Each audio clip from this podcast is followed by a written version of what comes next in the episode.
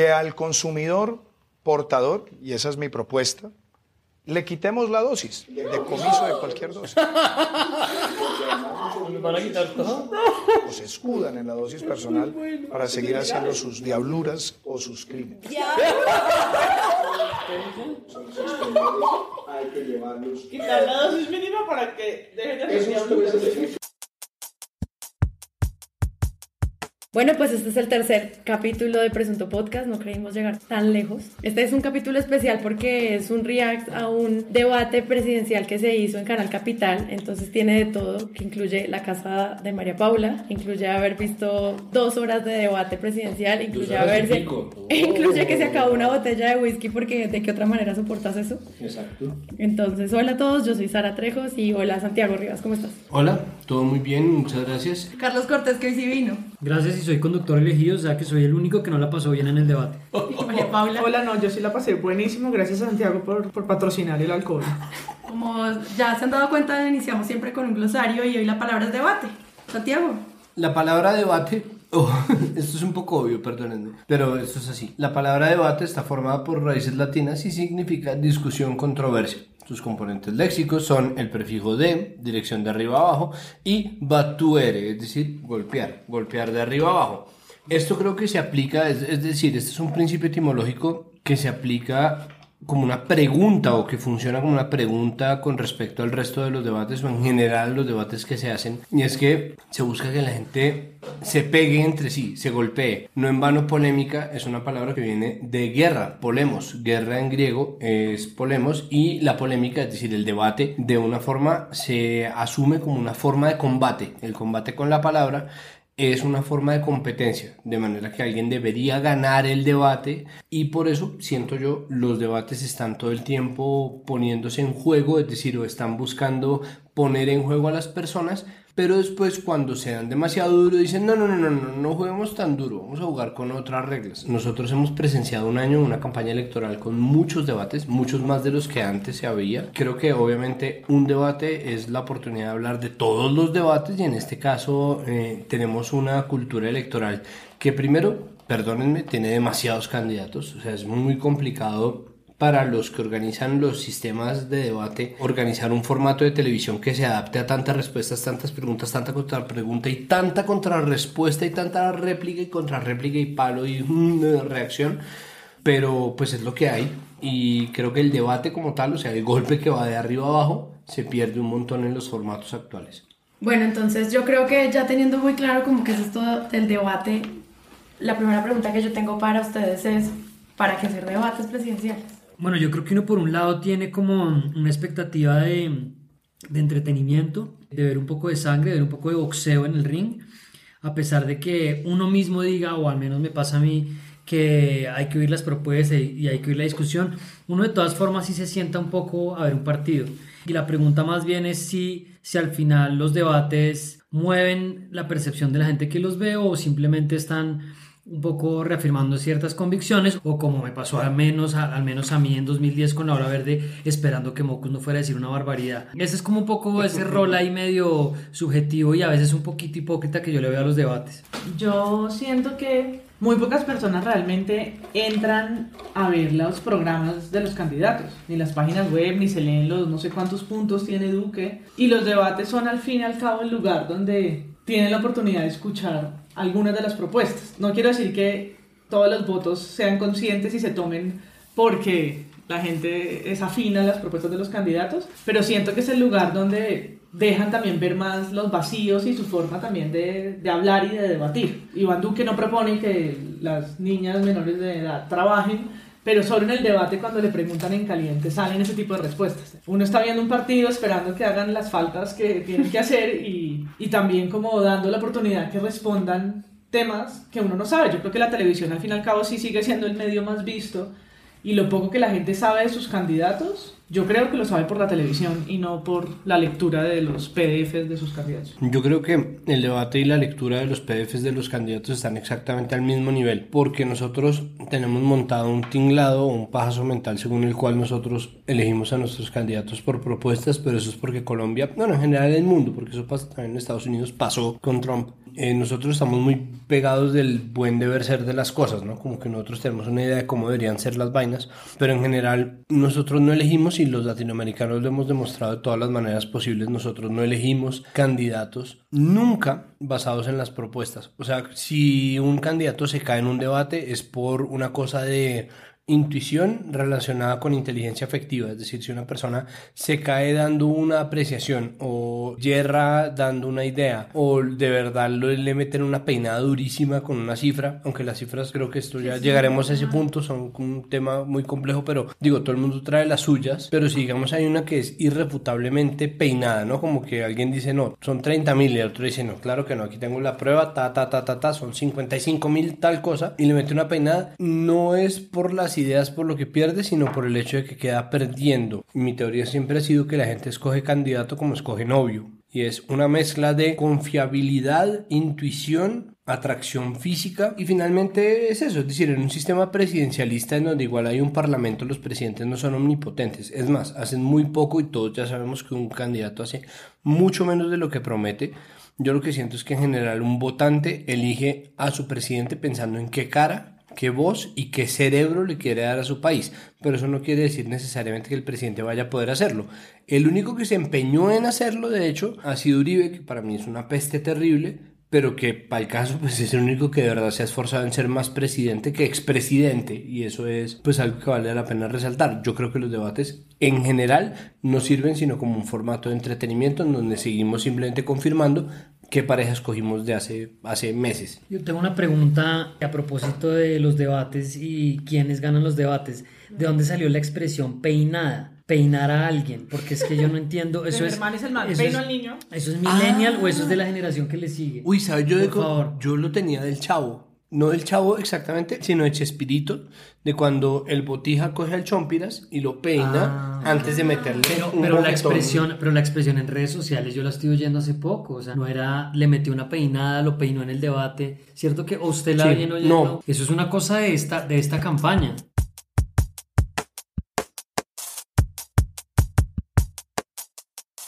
¿Cuál es el papel de los periodistas en los debates? ¿Cuál es el papel que están cumpliendo? ¿Simplemente repitiendo lugares comunes para que esta pelea de gladiadores se dé o están haciendo otra cosa? ahí? Pero yo creo que ahí podemos hablar un poco del rol de los periodistas en este debate, como para no dejar pasar lo que pasó hoy con Canal Capital. Canal Capital presenta Debate Capital. Muy buenas noches, bienvenidos al Canal Capital y al primer debate de los candidatos a la presidencia de la República sobre los temas de Bogotá. Soy Jessy Lancheros y estaré con Erika Fontalvo en la moderación. Definitivamente sí lograron desarrollar un formato más flexible, pero en la medida en que iba pasando la discusión, les tocó montar como unas matrioscas de réplicas, la réplica de la réplica de la réplica. Y ahí creo que ellos a lo último lo que estaban tratando de hacer, yendo a la pregunta de Sara, era como sosteniendo un poco la tensión entre los otros de que no se fueran ni a pelear ni a saltar el tiempo de los demás. Pero en el resto simplemente estaban, era como compartiendo un libreto. Yo no vi ningún rol distinto a ese. Sí, yo creo que funcionan como moderadores y eh, a diferencia de las entrevistas que hablamos en el capítulo 2 del podcast, pues no son, ellos no están como comprometidos, no tienen una posición dura, ¿no? De- En este caso, Lan- Lancheros y, y Erika Fontalvo hacen de moderadores como sonrientes y carismáticos que tienen que intervenir, no sé, seis, siete veces con las preguntas y simplemente apuntan a quién las tiene que responder. Eso obliga a que Bogotá también mejore la capacidad de policía Pero mire, Erika, anotando, muy bien. para infiltrar el crimen organizado y desmantelar el Parece bien que esté anotando. Pues sobre todo porque es que en general la percepción es que los periodistas que están viendo los debates de verdad no están en nada. En cambio, mientras sucedía el debate, pues estaba eh, Diana Calderón, ¿no? En- como en una discusión más dura con, con Fajardo en el formato entrevista de hora y 20, Claro. donde yo te repunto y te vuelvo a preguntar y no estoy contigo ahí poniendo cuerpo. Acá ellos simplemente muy sonrientes hacían las preguntas del libreto y, y medían el tiempo para decir cuándo hay corte de comerciales y cuándo se le acabó. Pero creen que de pronto tiene que ver con cómo hacemos un debate distinto donde periodistas no tomamos un papel tan relevante a ya traemos las 10 preguntas que les vamos a preguntar, esos son los dos minutos que tiene cada uno para responder, donde no hay un debate, obviamente, sino solamente una respuesta ping-pong Y en este caso es como, no, nosotros vamos a darle el espacio a los candidatos para que ellos sean los periodistas que entrevistan a los otros candidatos. Posiblemente sí, es decir, yo creo que el papel que los periodistas hacen en los debates es el papel de periodistas. Es decir, ellos actúan en el papel en que uno concibe a los periodistas, ¿no? Como gente súper seria que tiene un súper criterio, pero que al mismo tiempo no puede hablar de ese criterio porque los personajes principales del debate pues, son los candidatos. A mí me parece bien que Erika y Yesid no hablen durante el debate porque primero si se quieren desmarcar de los debates, yo no sé qué tanto habló Claudio Guriciate del DRCN, ya no lo recuerdo, pero en la medida en que la gente tenía la percepción de que era un debate parcializado, bueno, es que después salió una propaganda de Duque y uno dice, bueno, pana, Que ellos o sea, dijeron que fue una cosa de los de ley. de ley. es decir, ya la percepción está muy, muy sesgada. No importa de verdad si Claudio Goriciate no musitó palabra, la gente piensa que ella intervino en el debate, se siente. Yo creo que el- un poco la intención está cifrada en dos cosas. Una es no hablar tanto, simplemente decir las preguntas, porque de verdad, si se va a hacer un debate distinto, todos los que ya se han hecho, y este tiene la ventaja de que tiene como seis debates anteriores en donde ya tuvieron la oportunidad de ver el formato, pues ellos toman varias decisiones que a mí me parecen correctas, a pesar de que hayan sido en detrimento del entretenimiento, que es como, bueno, primero, respuestas más largas, porque nunca antes se le había dado dos minutos a nadie, y estos además dos minutos se convertían en tres minutos, tres minutos y medio. Y no hubo como campana, ni pito, ni chi- chicharra que dijera guau, guau, guau. Se nota que leyeron Twitter, porque en Twitter normalmente es como, ay, que esa campana tan es que, porque además eso lo dicen todos los que están a favor de su candidato, los uribistas a favor de Duque, porque no hay duquistas, los petristas a favor de Petro, los vargalleristas, duquismo los todavía no existe. todavía no existe.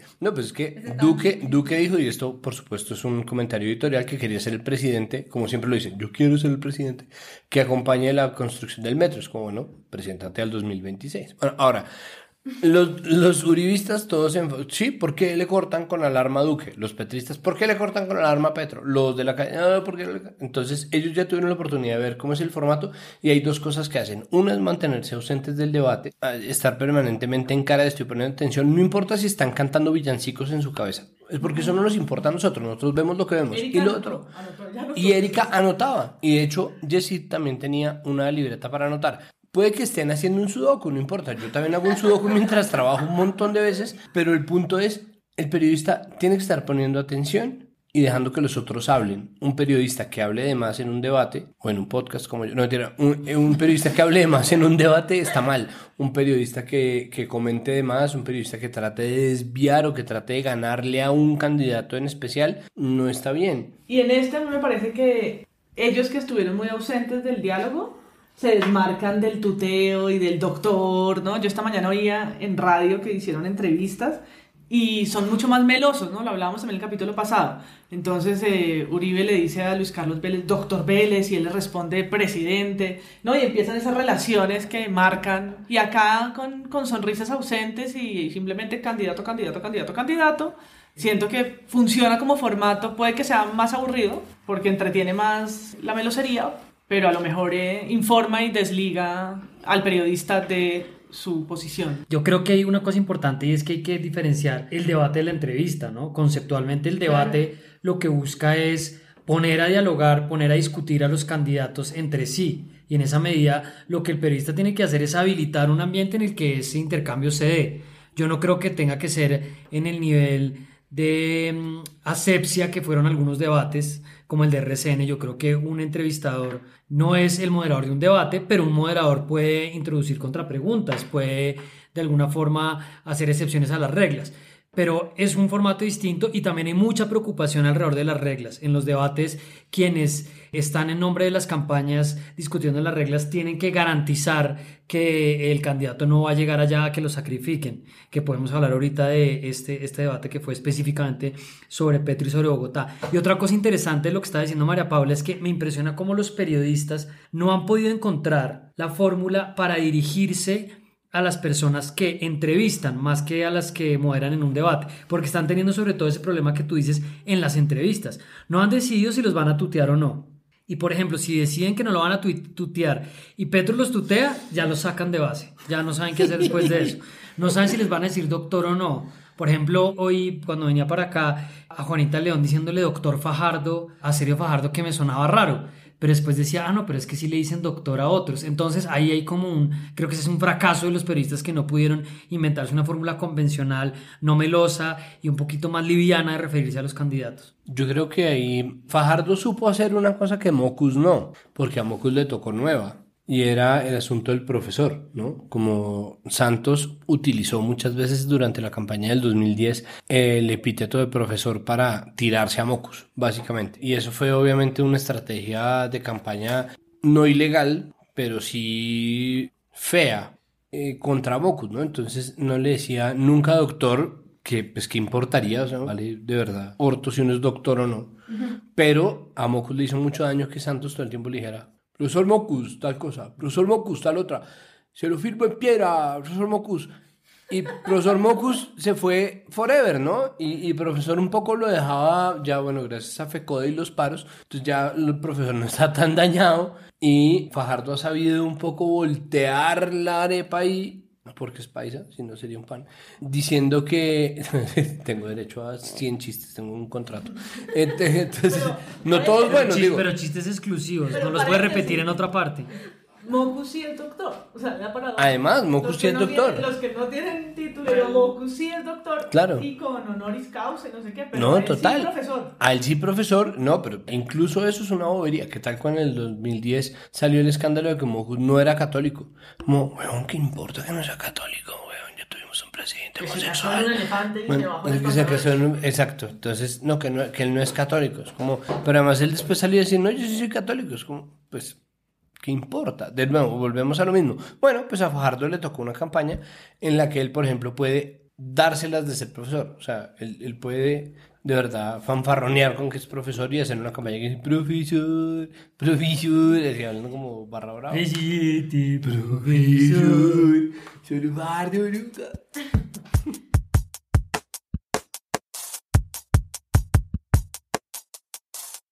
Digamos, ya vimos que los periodistas en este caso como que no toman mucho partido, pero yo me pregunto si en este tipo de debate los periodistas tenían que hacer un fact-checking de lo que están diciendo los candidatos, porque el tema de las cifras, por ejemplo, de la cantidad de programas que elaboraron en sus pasados como parlamentarios, como alcaldes, etcétera, uno al final como televidente lo que dice María Paula es, pues me quedo con la información de la televisión y si ellos hablan de 30 mil, 50 mil, 70 mil, pues seguimos estando en la misma información y los periodistas no hacen fact check, simplemente es la pregunta y ustedes destruyanse, ¿dónde está el show? Ahí cuál es el papel entonces como formato periodístico, si no es, si no es solamente entretenimiento. Yo creo que en este caso ellos se han preparado 12 preguntas. Cuatro por cada, ¿qué? Tres por cada candidato. Entonces tenían fact-checking de 12. De las más sencillas. ¿Cuánto vale el pasaje de Transmilenio? ¿A qué hora se empieza el pico en plata? Porque es que es muy importante la que- tarea que hizo el practicante. ¿Cuáles son los tres equipos de No entiendo, Bogotá? Con el equipo de Bogotá. Esas fueron las que llevaron Pero además Duque no contestó bien, Duque, pero además Duque contestó bien la primera y se puso de, de sapo a contestar las demás. Entonces dije 4100. ¿Quién Si fue? es en la calle, 4300 y es como no, no. Momentico. Entonces, los demás no los tenían preparados. Claro que en este formato, como pidieron que los candidatos preguntaran, pues tendrían que tener como un abanico enorme porque digamos que de la calle sacó el tema del aborto, pero pues podrían no haberlo sacado y sacar otro. Entonces no, no están preparados para ser ellos los que dicen como, eh, eh, no, un momento. Pero siento que si vamos a hablar de cifras, en este debate, yo creo que en todos, pero en este fueron bien, bien estadistas, ¿no? En hablar de, de cifras que en nuestros, nuestro contexto se vuelven Cualquier cosa. pues cualquier cosa. Yo vi la de los policías que fue al principio del debate y hablaban de 18 mil cuerpos de policía, ¿no? que es como en un tercera persona, cuerpos policíacos, como son, son policías, son Entes, personas. entes del orden. de la orden, una vaina como rara.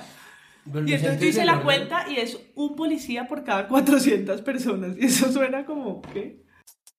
¿Y cuánta plata piensan destinarle a la Policía Nacional teniendo en cuenta eh, Que diga números, perdió mi voto. el déficit de pie de fuerza que existe? ¿Por qué? Como ya sé todo el presupuesto del país cuando yo sea presidente y puedo decir que 3.335 millones de pesos. Los números suelen ser mentiras. ¿Y cuál sería su estrategia para combatir el principal problema, el principal dolor de cabeza en materia de seguridad de los bogotanos?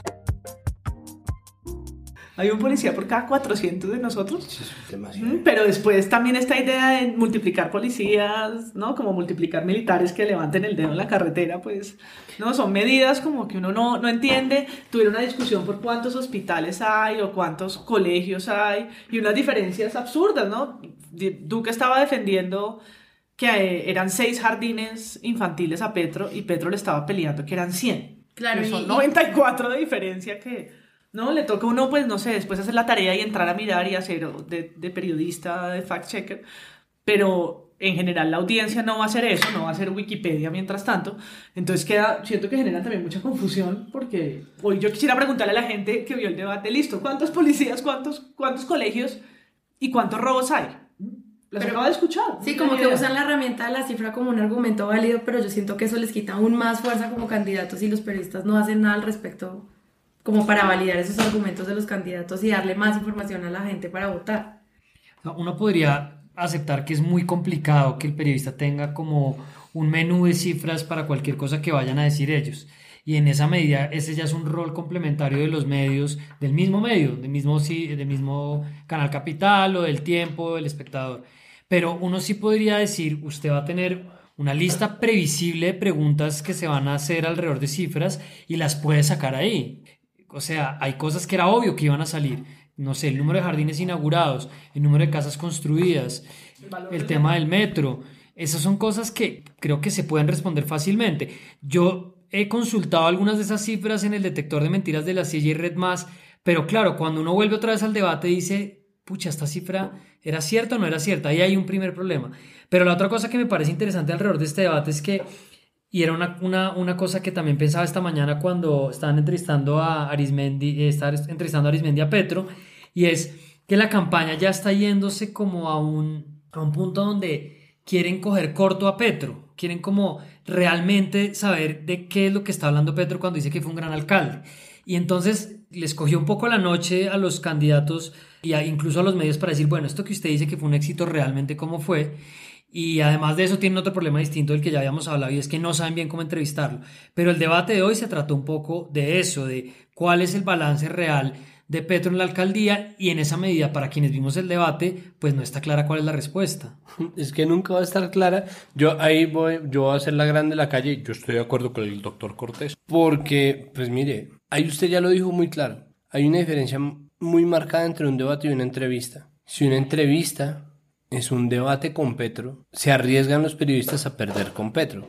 Así como cuando un entrevistador pregunta, se arriesga a que le respondan. Normal. O sea, como esos son formatos en donde pues cada quien elige lo que recibe, pero es un error en mi concepto que un periodista elija debatir con Petro en vez de simplemente entrevistarlo como puede entrevistar a cualquier otro candidato. Yo creo que nunca vamos a resolver el asunto con las cifras por varias razones. La primera es que nosotros vemos los debates y no reaccionamos a ellos como los debates esperarían de nosotros, es decir, no votamos con base en los debates, sino simplemente vemos los debates para opinar como un formato de entretenimiento y opinamos de ellos como en un reality, es decir, nos parece un asco protagonistas de nuestra tele, pero no estamos dispuestos a hacer una carta y un change.org para que se acabe protagonistas de nuestra tele. No, ¿por qué? Porque lo estamos viendo y estamos opinando en contra de él. Entonces ese es nuestro módulo de entretenimiento. Opinamos, pero no votamos con base en los debates. Eso no va a pasar. Y el asunto de las cifras es creo que el punto que anuda esas dos posiciones. Por un lado, los candidatos están rodeados de politólogos y de comunicadores que tienen una idea del deber ser de una comunicación de campaña correcta y eso incluye por supuesto dar un montón de números porque los números pues son verdades a medias. Nadie te puede comprobar un número. Nadie puede comprobar un número. Lo que yo le decía a Sara durante el debate es así. Listo. El número que tienen los antipetristas es que el man entregó solamente 6 de no sé cuántas escuelas que había quedado a entregar. Eso puede querer decir que al corte de diciembre 31 de 2011, de, perdón, de 2015, es decir, el día que termina el gobierno de Petro, se hayan entregado esas 6, pero que el man haya dejado listas para entregar otras 94, que dan las 100 que él dice. Con respecto a eso, simplemente es proponer lo mismo que yo creo que se ha visto de nosotros en esta mesa viendo los debates, y es, nosotros nunca vamos a averiguar qué es, qué es verdad y qué es mentira, pero las elecciones presidenciales en general necesitan de una fortísima educación afectiva pero además necesitan de ciertas fórmulas prácticas. Mi fórmula práctica es la misma que es la de Sara, que es cada vez que alguien vote una cifra, desconfíen. Traten de ver qué propuesta hay detrás de esa cifra, porque lo único que es verdad es que el candidato opina que se debe hacer eso con base en esa cifra. No importa si las cifras son 100, 100 mil, 200, 3%, 70%, 100%, sino lo que el man planea hacer con eso. Pero eso es una cosa de verdad de templanza, de mamarse las cifras, desecharlas, que es una tentación difícil de, evitar, y decidir con base en lo que la persona proponga. Creo que eso es lo que, lo que mejor hace a la hora de ver un debate o cualquier debate, porque no siempre va a estar alguien para decirle, ojo que esto puede ser mentira, ojo que esto puede ser verdad. Simplemente es desconfíe de los números, porque los números son de verdad la primera línea de defensa de la mentira en los medios. Pero vea, otra perspectiva de esta discusión, además para preguntarte a ti, María Paula. Digamos que los, los candidatos y sus asesores ya saben que va a haber una discusión alrededor de las cifras. Saben también que se van a enfrentar a un retórico de las cifras como es Petro. Y este es un debate en el que iban a atacar a Petro. Entonces, a mí me pareció interesante ver como dos estrategias distintas. Una fue la de Vargas Lleras, de decir yo me sostengo en las cifras que tengo, que es, que es un poco retar a Petro a decirle yo creo que sus cifras son falsas porque yo tengo otras. Eso me pareció interesante. Pero yo me sostengo en los datos que he suministrado. Tiene la última réplica, 30 segundos, candidato Gustavo Petro. No solamente recorrer el país, sino que Germán tienes que recorrer a Bogotá. Porque si usted va a Bosa encuentra las Petro tutea para emputar a la gente, ya me di cuenta. Eh, ¿Cuánto dijo usted? Cuatro colegios en jornada completa. Son 100. Tuvimos cero casos. Llevarle cifras y Petro tiene Y eso me parece a mí. Un libro. Por eso Petro tiene un folio exacto. un folio de 20 Estas lo explico. no son de su Y la otra, que también me parece interesante, y ahí es donde, ¿cómo lo, cómo lo ves tú? Es la de Iván Duque de apelar a la percepción de la gente, que fue no enfrentar las cifras de Petro, sino decir, no, mire, doctor Petro, todo lo que usted está diciendo no se ve en la calle. No, usted habla de una cantidad de cosas que la gente no vio en Bogotá y en Bogotá hay que hacer unas cosas que no se hicieron, que es también una manera de decir, esto que usted está diciendo no existe en realidad. ¿Cómo les parece a ustedes ese abordaje cuando ya es, ok, no podemos comprobarlo de las cifras, no sabemos qué es verdad y qué es mentira, sino es cómo vamos a enfrentar a este candidato pensando desde la perspectiva de otro candidato en un debate? Van a ver- va a venir la silla vacía o los periodistas a después a retomar a los candidatos a decir esto es falso, ¿no? Entonces van a venir las verificaciones post y yo creo que los asesores también les dicen, pues lo que ustedes digan lo van a verificar después. En caliente suena rápido y la gente pasa, pero entonces mañana sale Pero de Eh, pronto ahí ya no va a tener tanta importancia. Pero yo siento que, por ejemplo, en redes, porque además los, asesor- los candidatos tenían a sus asesores tuiteando en tiempo real, o sea, ellos hablaban y tuiteaban en su cuenta. Sí, como eh, esperarse. lo que están es, pues, volviendo a poner como esas, esa- tratando de poner esas cifras arriba. Y cuando ellos la cagan, como lo, le pasó a Duque en el, en el debate sobre el embarazo y tal, pues esos, esas frases también llegan a un punto en que se vuelven ruido en la red de cómo así que está diciendo esto, que está Claro. diciendo esto, que está diciendo esto, porque las ruedas de prensa o las entrevistas yo sí siento que son mucho más medidas. Y lo que me pareció raro de Duque es que su estrategia fue el bogotano Duque, ¿no? Otra vez la cachacada que Sí, a- a aparentemente es su estrategia de este mes, ¿no? Y es, nosotros los bogotanos no queremos eso, ¿no? Como él el ciudadano que le tocó aguantarse al alcalde Petro y que no está de acuerdo y que está abocando como a todo, al sentir de todos. Que me parece que es hábil porque pelearle a Petro con las cifras cuando él tiene su portafolio en la cabeza, que ya los creo que los, no los candidatos, sino los periodistas están cansados de rectificar a Petro, ¿no? De ese, pero si fue legal o no fue ilegal, si él tiene, una, tiene como cuatro respuestas para todo. Eh, siento que en, en el caso de las viviendas, pues ahí también son como dos retóricos, ¿no? Cada uno peleando sus casitas, porque pues Vargas Lleras vive de, de sus casas gratis y, y Petro aparentemente de su vivienda. Además, Petro, la bis. No, la, la, conseguimos la bis y la VIP y la vinx y la mins. Y uno, y uno ya como, ya, si la bis y la VIP y la min. Pero, pero al final también, o sea, a pesar de Big, Big Bing, le están hablando a la gente de su casa, de su casa, de su familia, ¿no? Que es lo que le toca a la gente también, lo emo- la emoción, es que este man me dio casita. Y después eh, sale Duque a decir que él es de la familia y es pro vida, ¿no? O sea, se siguen moviendo esas fibras emocionales Porque cuando uno habla de casa no está diciendo cuánto invirtieron en algo abstracto, es como la casa, la casa, lo que a la gente le importa. El techo, la familia, los hijos, ¿no? El aborto. Y ahí entre líneas se jugaron unos conceptos que me parecen que al- ahora al final de la campaña se van a empezar a mover más. A mí me parece en general que los debates no funcionan porque todo el mundo tiene claro cuáles son los problemas que hay y todo el mundo tiene claro cuáles son las soluciones.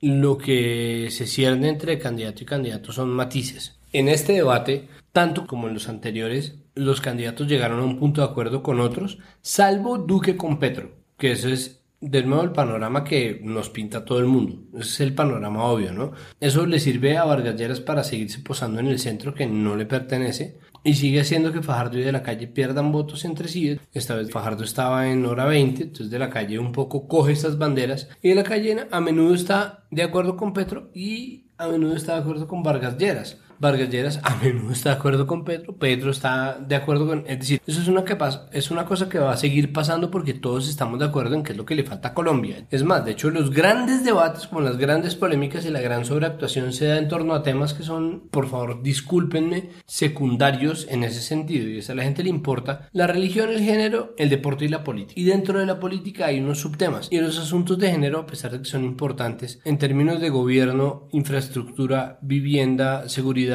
salud, pues terminan relegados a un segundo plano. Entonces ahí sí pueden darse la pelea por el aborto o por el embarazo adolescente.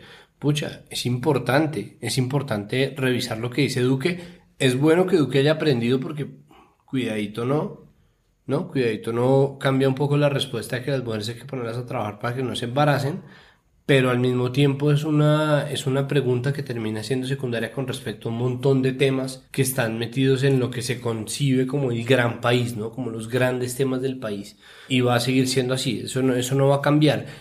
Como todo el mundo tiene eso tan claro, en los debates eso nunca va a cambiar. Si en los debates no no va a haber quien diga, no, yo creo que no deberíamos hacer carreteras. O como, "Eh, yo creo que de pronto valdría la pena como no pensar tanto en el desarrollo económico, más bien sí en que la gente haga danza contemporánea. Pero obviamente no va a pasar, no va a pasar. Todo el mundo tiene claro cuáles son los problemas principales y los debates por eso están hechos simplemente para ventilar ciertas ideas, entre comillas, menores.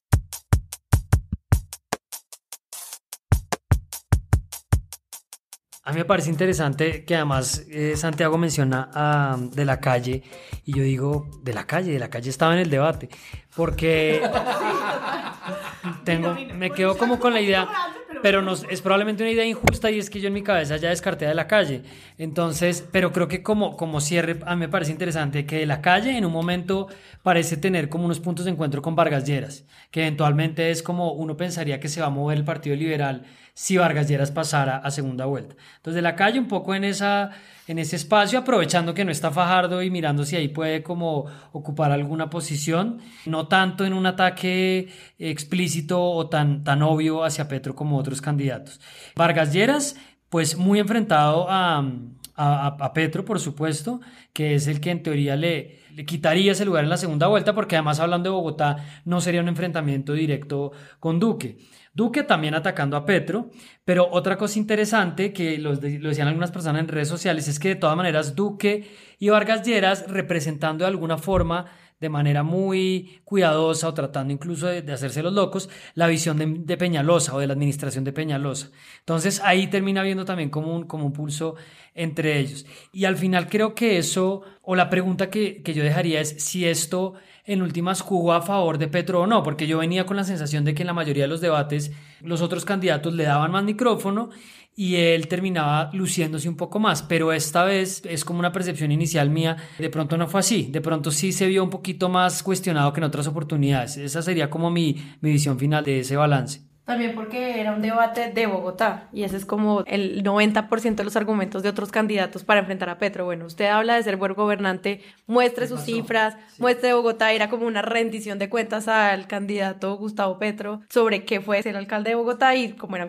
era Canal Capital, pues entonces se prestaba para todas esas cosas y se repetía constantemente. Ellos dicen, vamos a salir a un corte comercial, que ya lo habíamos hablado nosotros y tal vez ustedes lo oigan en nuestros bloopers, que es, no hay cortes comerciales en televisión pública, pero bueno, esta vez se fueron a un corte de autopromos y ellos dicen, y después del corte de autopromos vamos a hacer con cada candidato una evaluación de la gestión del alcalde Peñalosa. No, mi respuesta inicial fue como, uy, coño, ni Vargas Lleras tiene una evaluación positiva de Peñalosa. Se la pasa dándole palo, es decir, y de hecho le dio palo en el debate. Pero cuando llegaron la pregunta no fue esa, fue todo lo contrario, fue cómo sería su relación con el alcalde Peñalosa, que es muy distinto como Peñalosa, que ya gobierna, tiene una serie de ideas y una serie de programas. Venían de discutir el metro y Petro se metió en el asunto de que va a cambiar el metro elevado por uno subterráneo.